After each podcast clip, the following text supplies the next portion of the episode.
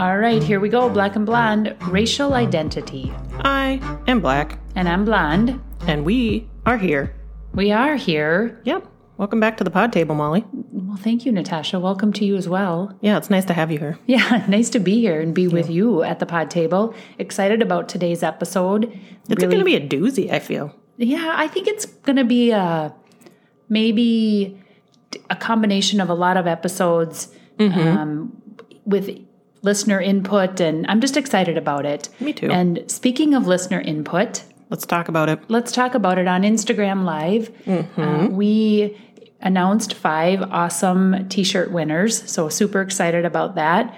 And uh, we also introduced a Google form for listeners to submit questions or scenarios that they would like answered in a future upcoming episode. Let's talk about where that came from. Okay, You want me to? sure. Oh, I will. So we were visiting with some friends, some loyal pod listeners, and one of them mentioned just kind of mentioned how it might be helpful or it might be, you know, beneficial for us to sometimes kind of talk about more specific scenarios or how we might answer something or so on and so forth. And so, um, as she said that, we were like, that is awesome feedback, which we always appreciate from our listeners. And so we decided, what a great way, like if people are listening and they start to have questions or they have questions from a previous episode, that they'd fill out this Google form and we will answer those questions. Mm-hmm. But to keep in mind, it's anonymous, so it's not like we're going to be like, "Hey, Joe Schmo said," you know, it's totally anonymous. We're just going to take the question and we're going to talk about it just from our perspective. Obviously, we're one voice and, you know, some people might handle things differently, but we're excited to do that, I think. Yeah, I, mean, I really. am. I I, mean, I'm ex- I'm excited about a couple things. Just we often hear like we love the pod, or you know, we really appreciate. And I, what I appreciated about this conversation with a, I mean, really amazing human being and loyal listener is her vulnerability to to give us some feedback. You know, I think my phrases always start where you are, but don't stay there Yes, it is. Um, name of a book by Richard Milner, who I just can't say enough good things about. But I just think that concept has been really powerful for me just in life and in both personally and professionally when it comes to conversations around race. But um, I think while you and I know we are not experts, we're not, Sure are not. but we are very comfortable in many, many situations talking about race with a lot of people. And Yes. um, I think it was a good reminder for me that there are a lot of people and potentially a lot of listeners that just don't have that comfort and don't have the language that you and I have. So it was kind of a, a good gut check for me to remember that we, I felt, could be a little guilty of doing vague generalities. Ooh, nice. Right, without giving maybe some specifics. And one of the things she shared is that she's actually role playing with her partner, right? Like they, She's the best. I know. I mean, literally the best. literally, like, how would you say, what would you say if somebody said this? Mm-hmm. And I just think the fact that she's practicing in her home is so amazing. She deserves like 500 t-shirts. I mean, Let's just flood her with an inbox of t-shirts. yes. And so I think it made us think about that. I think it made us, um, Can I say one thing though? Yeah. So you said earlier about some people don't have the language, and uh, totally, I agree. Some like I think there are times when people are like, I just don't have the language, but I also think there are people that have the language, but maybe it's only from one perspective, right? So it's like I think when when we're sitting here, like that is what we're doing. We're giving two different perspectives about a scenario. So I think it's like both and it's about language and it's about perspective. Absolutely. So um, that Q and A will Yep. be coming up, and we'll see. I mean, I think you know, I know we've already gotten some questions. I know. Whoever those people are, they should be proud of themselves that they're listening. They're our favorite people right now. Absolutely, and so we will promote that Q and A uh, Google form throughout the week, and we'll figure out how we're gonna when what. when we're gonna like even do it. And I will say to get to that Q and A, all you have to go to do is go to our Instagram profile, and in that is a link, and you go there and you'll click on a link to get to Q and A. So if you're like, where do I go to get this? That's how you do it.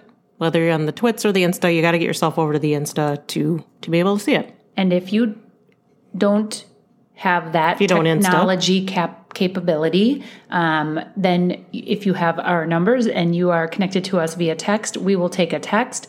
We'll take an email. Um, you send us send us some mail. Carrier pigeon. That's right. Or as you said, what did you pigeoner. call them? Pigeoners. pigeoners.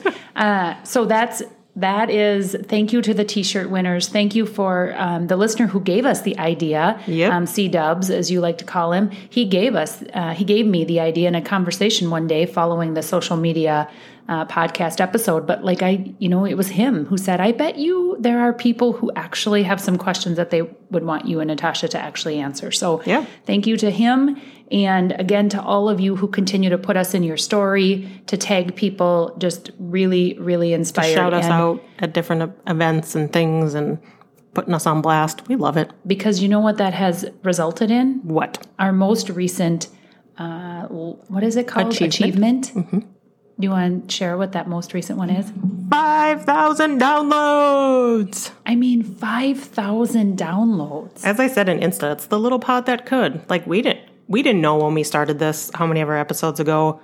You know, we we figured we might have a few listeners, maybe a few pity listeners, but definitely like there are people out there listening and that's awesome. so thank you for helping us uh, get to where we are today and and keep us here Yeah, buddy. You had a big day, Molly. i had the You i gotta mean tell people about your big big day. I, I probably had one of my favorite days of. It was. just- wasn't there, so that's probably why. I know. Like I said, one of the. So Oh, okay. I didn't right. say my most favorite.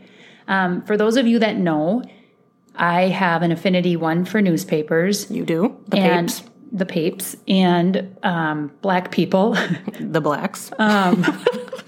and so when you combine black people and a newspaper, I, mean, you said short of like putting a coffee shop, you know, yeah, right I don't know there. how it could get any better. Um, I spent an afternoon in the office of the spokesman recorder, Shout out to the spokesman recorder. and it was.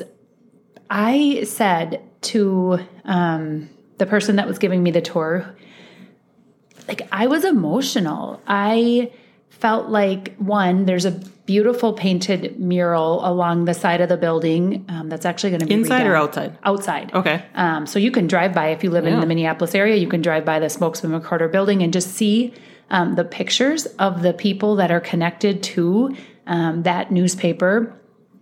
And so, you know, I got the outside tour first and how all of these people were related to this individual that was um, giving me the tour. But then just walking in this building, and there's a lot of original remnants of the um, the original um, publisher and CEO, which who or editor in chief, or like uh, Yeah. Cecil E. Newman, and like his nameplate is still on his office door.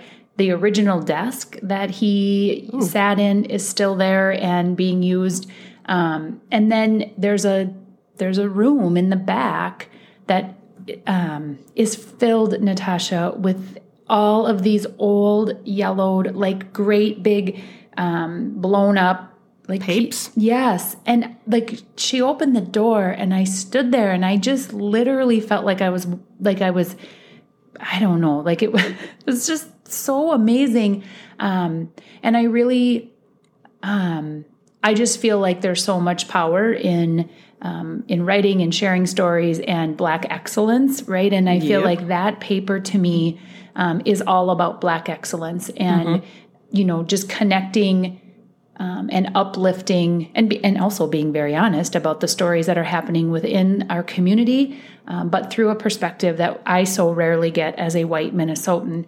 And so um, I have asked and we have promoted the Minnesota Spokesman Rep- Recorder um, multiple times, but I will never stop asking people to subscribe. Yep. And you know something that was shared that was really important is following the murder of George Floyd, um, subscriptions did increase. And, you know, now it's been over a year and there's a worry that the subscriptions were performative.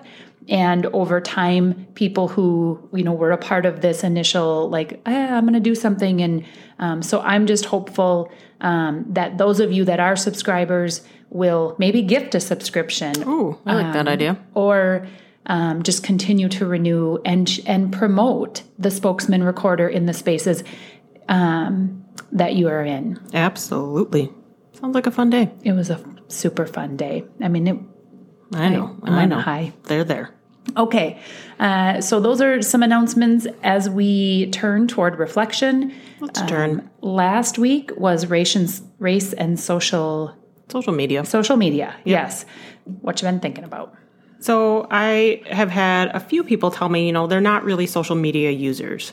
And I I am all for that. Like you got to decide how you're going to engage with any sort of people. And I don't what I do want to be mindful of is that doesn't excuse you from engaging in the conversation. So even when we're like put something on social or like Instagram or Twitter and maybe you don't do that, fine. Like we're not in no way are we shaming people who don't engage in social media, but you are social. We are social beings. We have social spheres.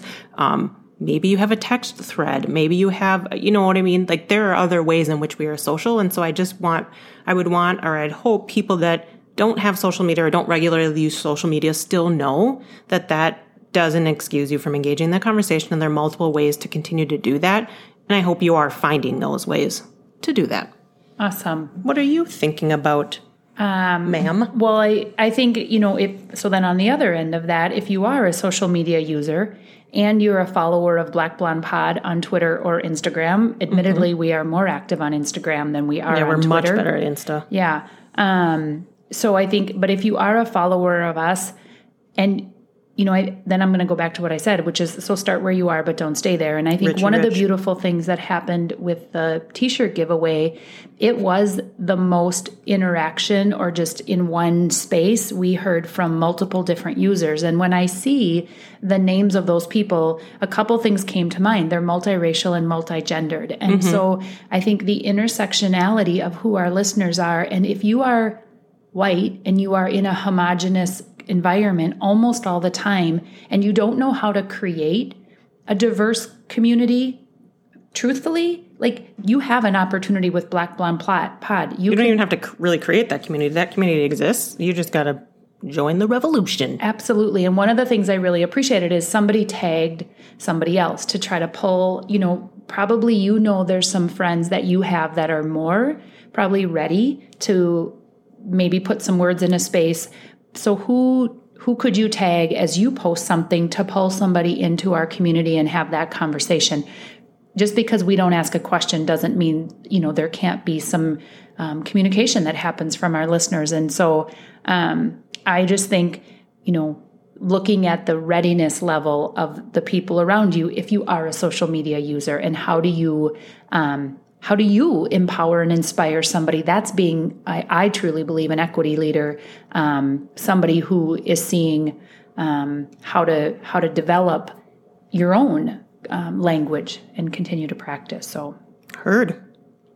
and then before we turn to content, which is a very important content today, um, I'm I'm thinking back to the conversation from our friend who just said, you know, it would be helpful if you had some more specific examples, and specifically, um, she was speaking about vague generalities, and I just wonder if we could take a minute before we go to Yikes, you're putting me on the spot. content. But when I think about vague generalities, I think about terms such as when it comes to like race and equity, I think Sure. about terms like um, anti-racist schools or anti-racist curriculum. Um, I think or you know, called huh?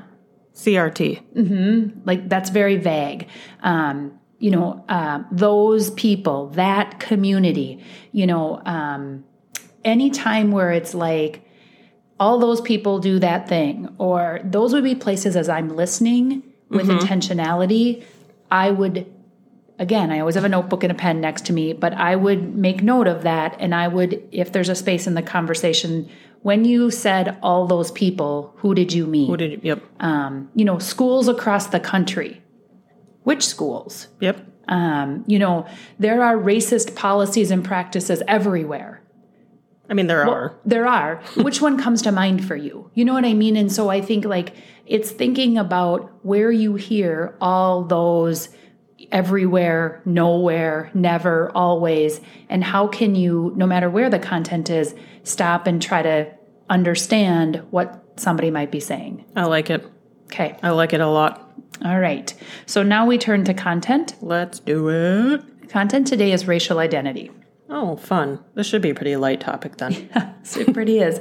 Um, so again, thinking about our friend, and um, I would say um, where she might be on her journey around just her own racial identity, where I might be compared to where you might be, and that in reflection, I think about Brian and I in the classroom, and so much of what Brian and I did in the classroom was we told our stories. Mm-hmm. Um, one, we were able to understand our identity and so, you know, I think you think, could tell your stories because you understood your identity. Right. I mean, anybody can tell a story, but how that story comes, you know what I mean? How you understand that story or convey that story to others is because you understand yourself. And specifically my racial identity Correct when it comes to race and equity, right? Like, absolutely, there are other components of my identity that will impact um, stories that I share, but when we are specifically talking about questions related to race, um, it's really important that we understand our racial identities. Let's understand it, Molly. So, um, so that conversation led to um, happened like the very at the very exact time I'm reading a book called um, dun, dun, the dun. racial called called the Racial Healing Handbook. Uh, the subtitle is Practical Activities to Help You Challenge Privilege, Confront Systemic Racism, and engage, and engage in Collective Healing. Can I just say something before you continue? So, just that book alone, so it's a it is a handbook, like workbook esque, right? Um, so there are some people that we've heard from pod listeners who are like, I don't know what to do. I don't know how to like kind of start to think about this stuff, raise my awareness. There you go. I mean, here is an example. Like this is really like to me, I would say this is a real tangible thing you can do for yourself that doesn't necessarily have I don't know. I mean, I don't know how far you are, but does it have to do with like engaging other people or does it really work on yourself? Uh, it's both because sure. engage in collective healing. Oh, and what yeah. I really appreciate in the word collective is the way that the um, author shapes the the the book is if you're white here's a question. If you're a person of color, here's the question. And the importance from her perspective that it is critical that each of us has a positive racial identity. Um, and so then I think what, what I appreciate about that is it's not no one single's racial group's work to do. Now, I truly understand um, the privilege I have to say that, and I don't look at you and go, "Well, it's all your work to do to challenge systemic racism." Nope. I truly hold the belief, though, that in the spheres in which you work, it's collective work for you and I to do together. We need to understand how we show up and the ability we have to do that in that space. I'm with you. Okay, so um, the and can we just talk for a minute about what she couple definitions, which I think are important because we might have a. Get your notepads out, folks. A couple definitions coming out. It's time to uh, take notes. So, racial identity, socially constructed, and just in general refers to a group that is thought to share racial heritage, right? That's what we're talking about when we're talking about racial identity. Right. Check, check. And then it's a process. Like, you just don't like realize what your racial identity is. Like, no matter where you are in life, all the experiences you've had from early childhood through however old you are right now, you've probably walked through some developmental process that is also outlined in the book that we're not going to go into the details of today but there's a um, nobody kinda, got time if, for that. if you're a person of color here's like six stages of racial identity. If you're a white person here's six stages of, so it's a process. Mm-hmm. and that you know really a key component as i said that positive racial identity which means I'm super secure in my racial identity. I'm aware of the history of my racial group. And then I'm able to identify when I'm being racially stereotyped. Um, and those sound like some big things. They are some big things, Natasha. I think the biggest thing, though, the hardest thing is the first one to be secure in your racial identity. I think once you're secure in that, you're probably able to do the other things. I don't think you do the other things without the first one. But that's well, just my. I love that you said that when we were getting ready, you said something like, "How do white people like kind of do that?" You know, and I said for me, because you said something about the disassociation I have with white people. Yeah, you don't know you're white. Um, but um, Rachel Dolezal. But I do like I don't ever feel blame, shame, or guilt, right? Like I'm fully aware that I'm white. I'm not always mm-hmm. fully aware of my privilege. Like I know that, mm-hmm. but like I I am secure in my own whiteness and understanding how whiteness shapes me and is a significant part of my identity. Absolutely. Super secure in that. Um, so, one other thing um, I would want all of our listeners to be super mindful of is that this process, um, there's a phrase called non judgmental curiosity. Hmm which I think could just take us far in life in a lot of. I mean, I think just in general, non judgmental curiosity would maybe make the world a slightly better place. Right. And isn't there, here's where we're not the experts. World, make it a better place. Isn't there uh, um, some s- statistics on the less curious humans get the older they get. Like young kids are super curious and oh. always asking questions. There's something about by the time kids reach high school, the number of questions they ask is significantly smaller than what they would ask in elementary and whatever. By the time they get to high school, the system has just like Sucked you're a repository of information. Of yes. So just non-judgmental curiosity. Um, I would like our I would want our listeners to really be thinking about. I hope there's some of that. Like I think I believe, and I don't know this, but if you're a pod listener, that you have to have, that you do hold some level of non judgmental curiosity. You're listening this pod, you're thinking, you're asking questions. To me, that's non judgmental curiosity. So I think if you're kind of engaged, truly engaging in the pod, you're probably doing that. Yeah. I mean, probably self awareness and critical reflection that we say all the time probably contributes to some of that. So, um, so there's kind of three pieces of uh, this feels like a lesson. I know, right? And we're gonna three pieces where where it'll end Teach. up being less of a lesson is I think as you and I just talk about what yeah. how we feel about these things. My earliest memories of race and racism. Okay, that's part. That's one. Mm-hmm. Um, identifying what I needed to know or need to know about my race growing up. Okay, that's deuce. And, and then um, knowing the twists and turns of my racial identity development. All right. Okay. So thinking Natasha yes, to ma'am. earliest memories of race and racism. Mm-hmm. Um, reflecting reflecting question for you. To, yeah, can't um, wait. What's the earliest time? The first time, the earliest first time you realized you had a racial identity. Like how far back? Where do you realize like I have a I have a race and I have a racial identity? Uh, it's that is a challenging question because I have no memory of having such a thing. Now, I have two instances where I think that was kind of happening.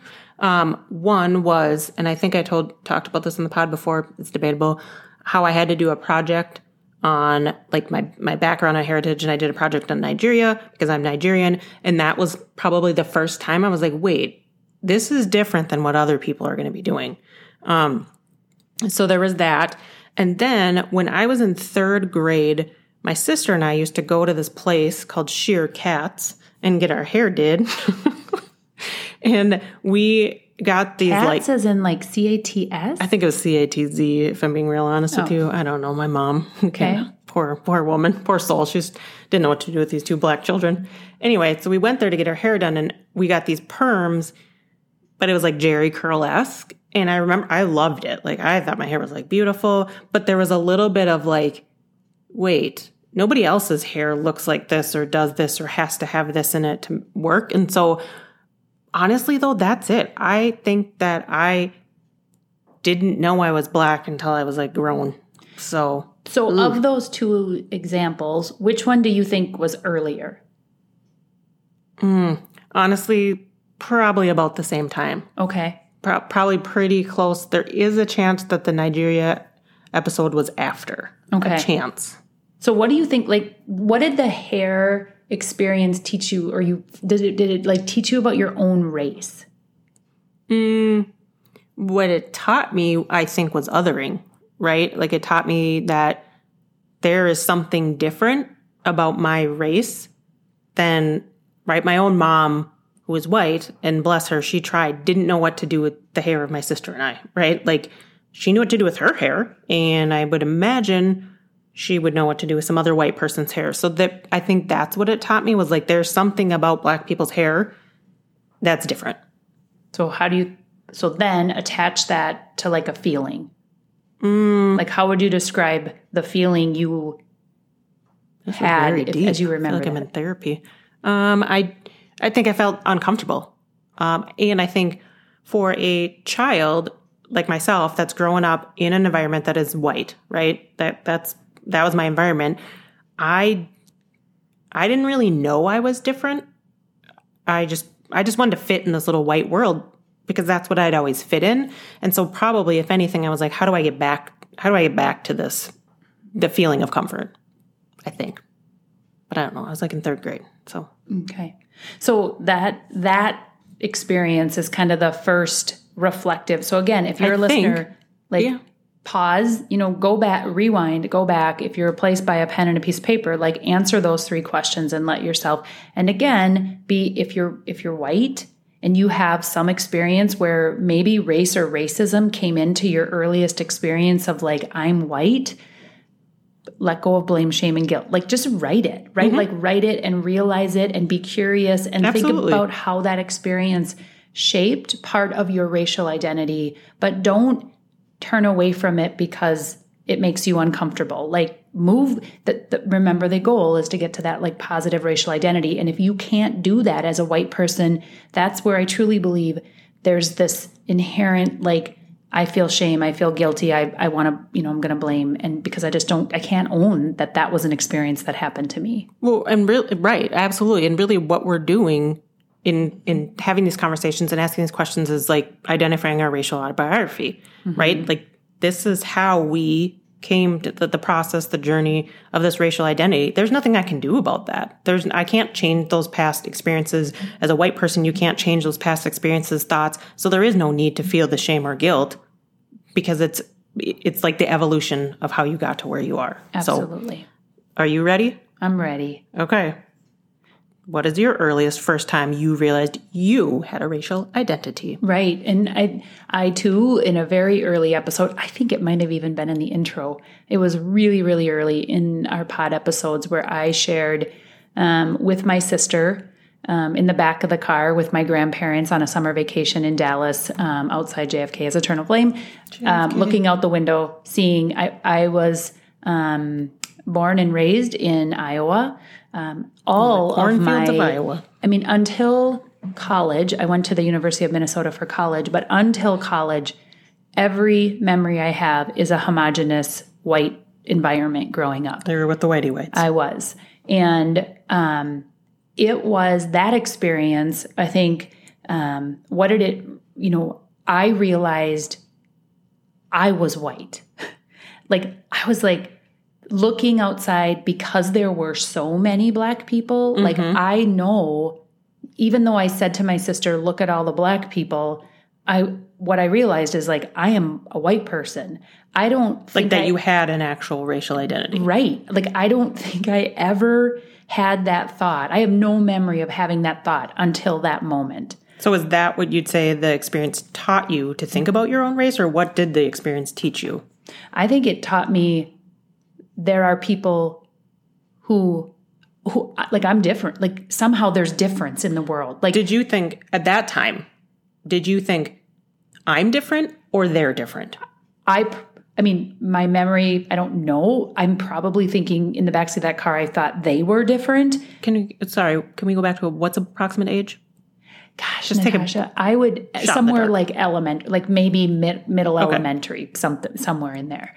Um, I I don't even know if it was like they're different or I'm different. I know that I felt like I don't look like those people. You know, like I don't Sure. look like black people. Um, and so I was aware. I think what did it what did it teach me is that there are people in this country who have a different race than me that are like walking around on the streets. I didn't see them in Iowa. I just I didn't. And so it was almost like probably the only ways in which I learned about black people was either, you know, again, watching them play sports on TV, reading Yeah. about them in a probably textbook that um, taught me Probably also- was very in depth and really making you understand the black experience, you mean? Absolutely. And um probably I, I think like it, it shocked me a little bit. Sure. Like, oh my gosh, you know, there's there's different people in the world. So what were the feelings that you remember? I mean, I like shock, like kind of surprise. Like, um I correlate that same surprise to fast forward to my adult life years ago. It's probably been, I don't know if it's been 10 years. It's been quite a few years ago. 84 years. Yeah, that I went to a educational conference in Atlanta Okay. and I was in breakout sessions and there were so many black educators. and I was like, holy shit, like black people teach. Yeah, you know that I mean? doesn't happen in Minnesota. no, FY. no. And so I think, you know, I, I think it was just this surprise um, of like, oh, um, you know, I, I think I always felt like because the environment was so homogenous, there was just such a sense in me of, sh- of sameness. Yeah. So then all of a sudden it was like, I think I just was like, I had these feelings of like probably confusion, surprise. Like I didn't have any language around it. It's interesting, you know, hearing you say that because I think I felt a lot of the same things, but my environment wasn't homogenous. I mean, it was my sister and I in in our immediate circle in growing up. I'm I'm sure we saw black people. We saw my biological father. We saw probably some some brothers or cousins, but not regularly. So like yeah, my my growing up was ex- almost exactly like yours or similar to yours, and so there was probably like the surprise and shock about like, oh, I have to do something different with my hair, or oh, I grew up with this culture, this Nigerian culture that's very different from any white or Scandinavian, or you know what I mean, like where a mm-hmm. lot of probably people I was around came from. So yeah, What I like about this conversation is the memory, memories. You mm-hmm. know, I do that every time you say memory, and I don't know why. uh, the thought, and the feeling. You mm-hmm. know, because I think it it there is something I think to unpack. Well, this is what I thought about that as I was sitting in the back of the car. But here's what I felt, and I Right. think that especially speaking as a white person, for me, so much of my racial identity comes through what it feels like inside of my body because hmm.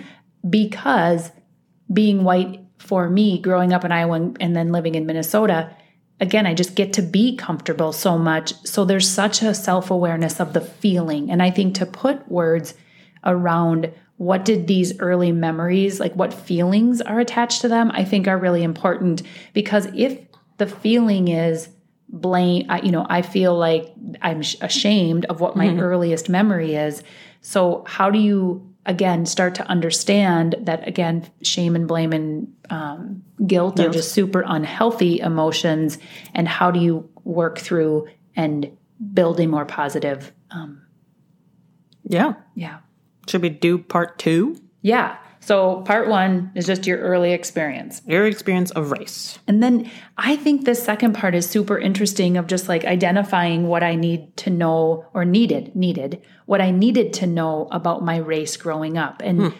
there is no Girl, shame in this. Where shall I start? But there's no shame in this because I say this to you a lot is well maybe we let me just Yeah, let's, go let's- there. let's- let's so go. like okay, reflecting on your earliest memories of race and racism. So Mm-hmm. for you whatever, I don't care.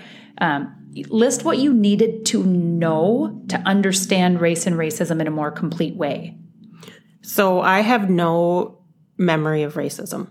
Now I'm not sure if I have suppressed said memory. I literally have cannot think of one memory. I can think of an event that happened to my sister, but I have no direct and I'm sure, like, I just don't you think there had to have been? I mean, I don't think I spent a whole childhood and not a single racist event, or not even like overtly racist, like the N word or something like that. I'm just saying, like, I don't remember it.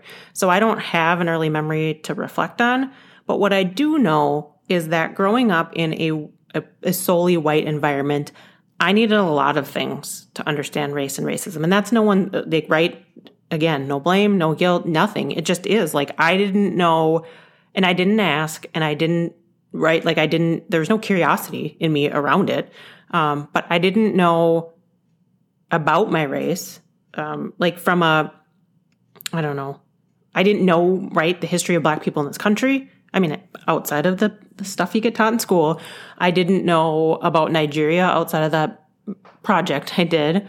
Uh, I didn't understand racism. And I think a lot of that comes from, as I've said before in this pod too, we grew up in, and by we, I mean like my entire extended family grew up in a very colorblind world. Like, let's just love everybody. Like, we're all the same. We're all equal. And so I didn't even know what I needed to know, right? I needed to know that there was racism. I needed to know that people were different. I needed to know that there were system, systemic systems that put barriers on people. I didn't understand any of those things. So I, I would honestly say I didn't understand anything about race when I was young. And then how do you think, you know, so you take those things and it's like if if you had those things, how would knowing those things change your earliest memories of like let's say the experience in the hair mm-hmm. in street cats or sheer cats. Sheer cats.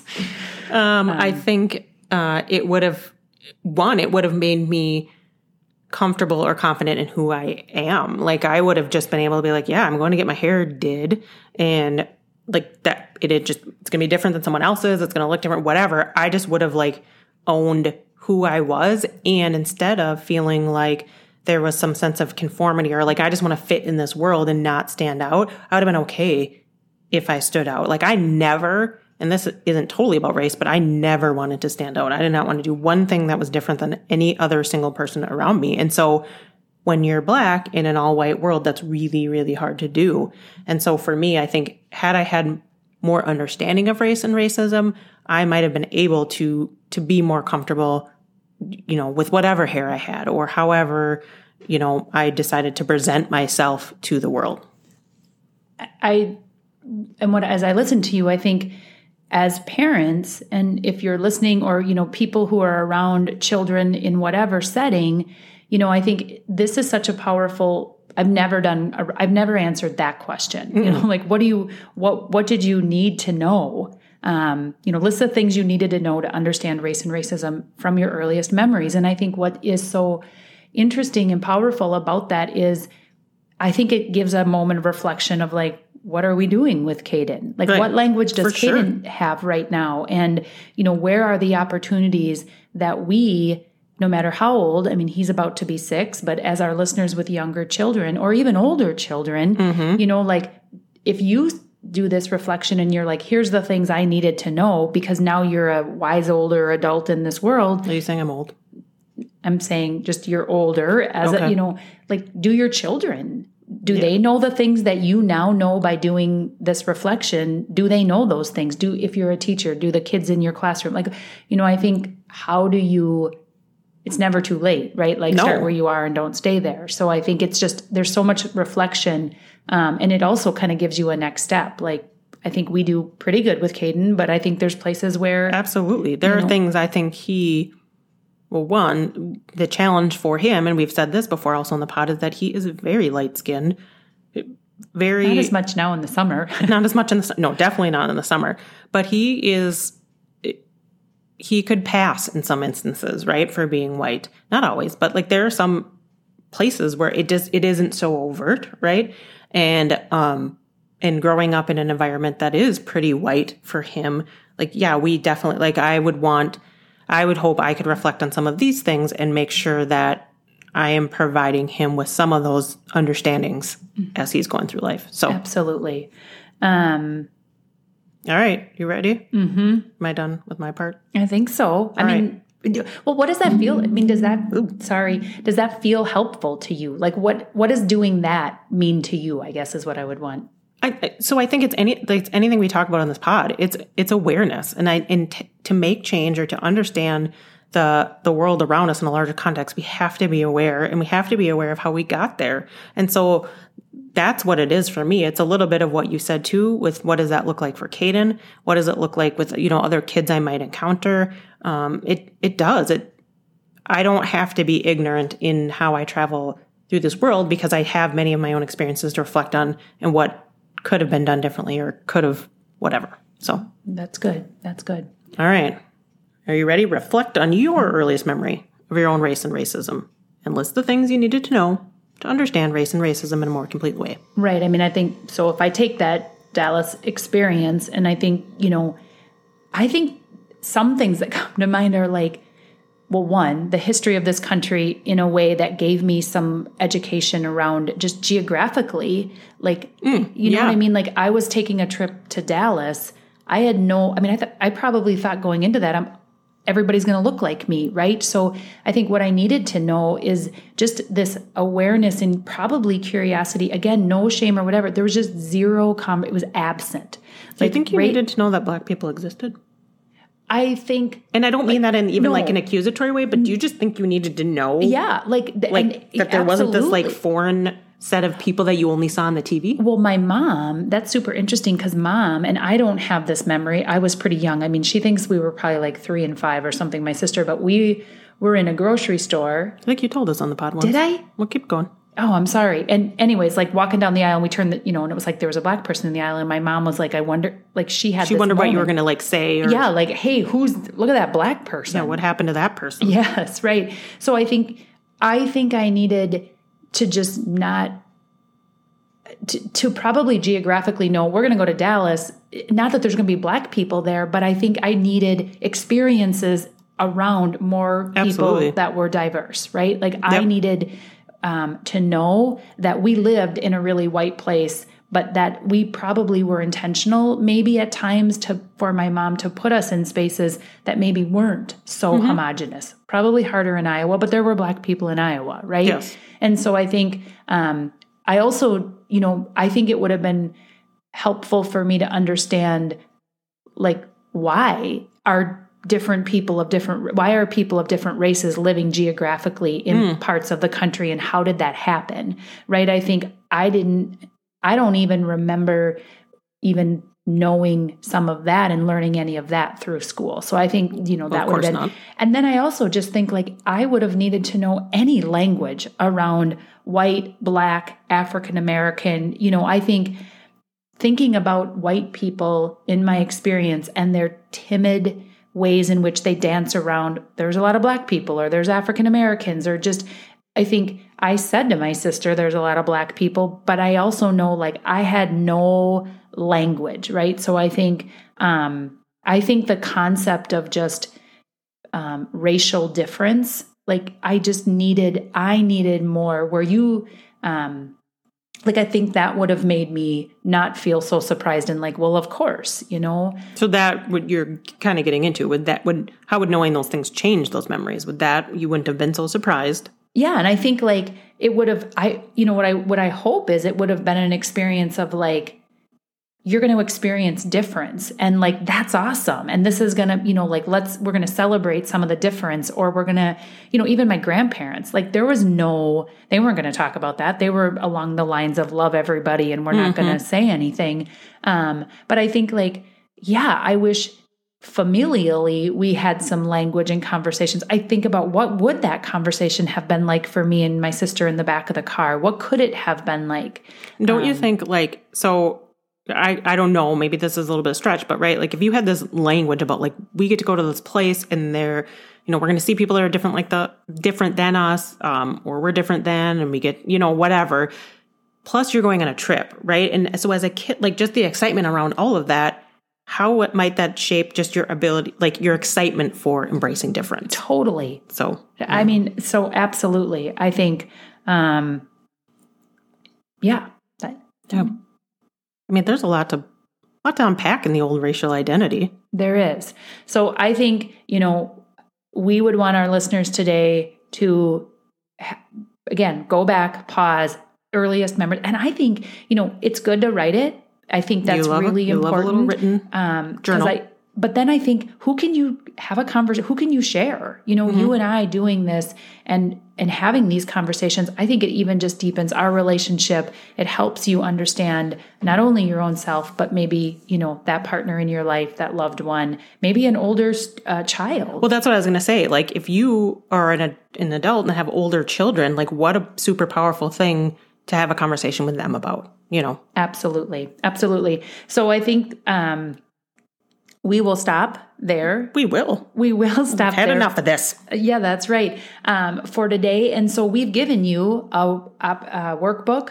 Yep. We've given you activities, um, and so I don't hope, ask us for shit anymore. What? I said, don't ask us for shit anymore. Um, except questions that you oh, want yeah. us to answer. Yeah. Ask us for those, or yeah. ask us those things. We need the Q and A, peeps. We do need some Q and A's. Yep. Um, we need. We, we need. We need. We're needy. I mean, you are. Oh. You know that. I mean, I'm not needy. Okay. bet- Okay, we're diverging. Oh, are You're we? not needy at all. All right. On Not that, at all. On that note, deuces. Yeah, let's get that out of your